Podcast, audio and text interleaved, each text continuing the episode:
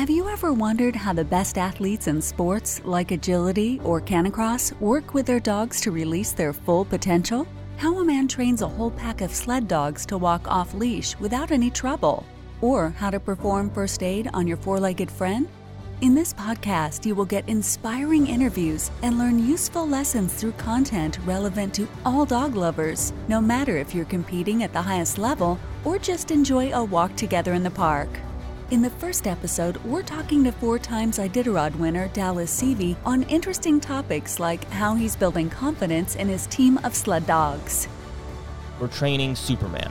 That's what I tell every handler we have working there is we're training Superman. What that means is we're training this dog to be invincible, to be able to do anything. And the secret there is to show them that they can do anything and never show them anything they can't do. Stay tuned for the first episode.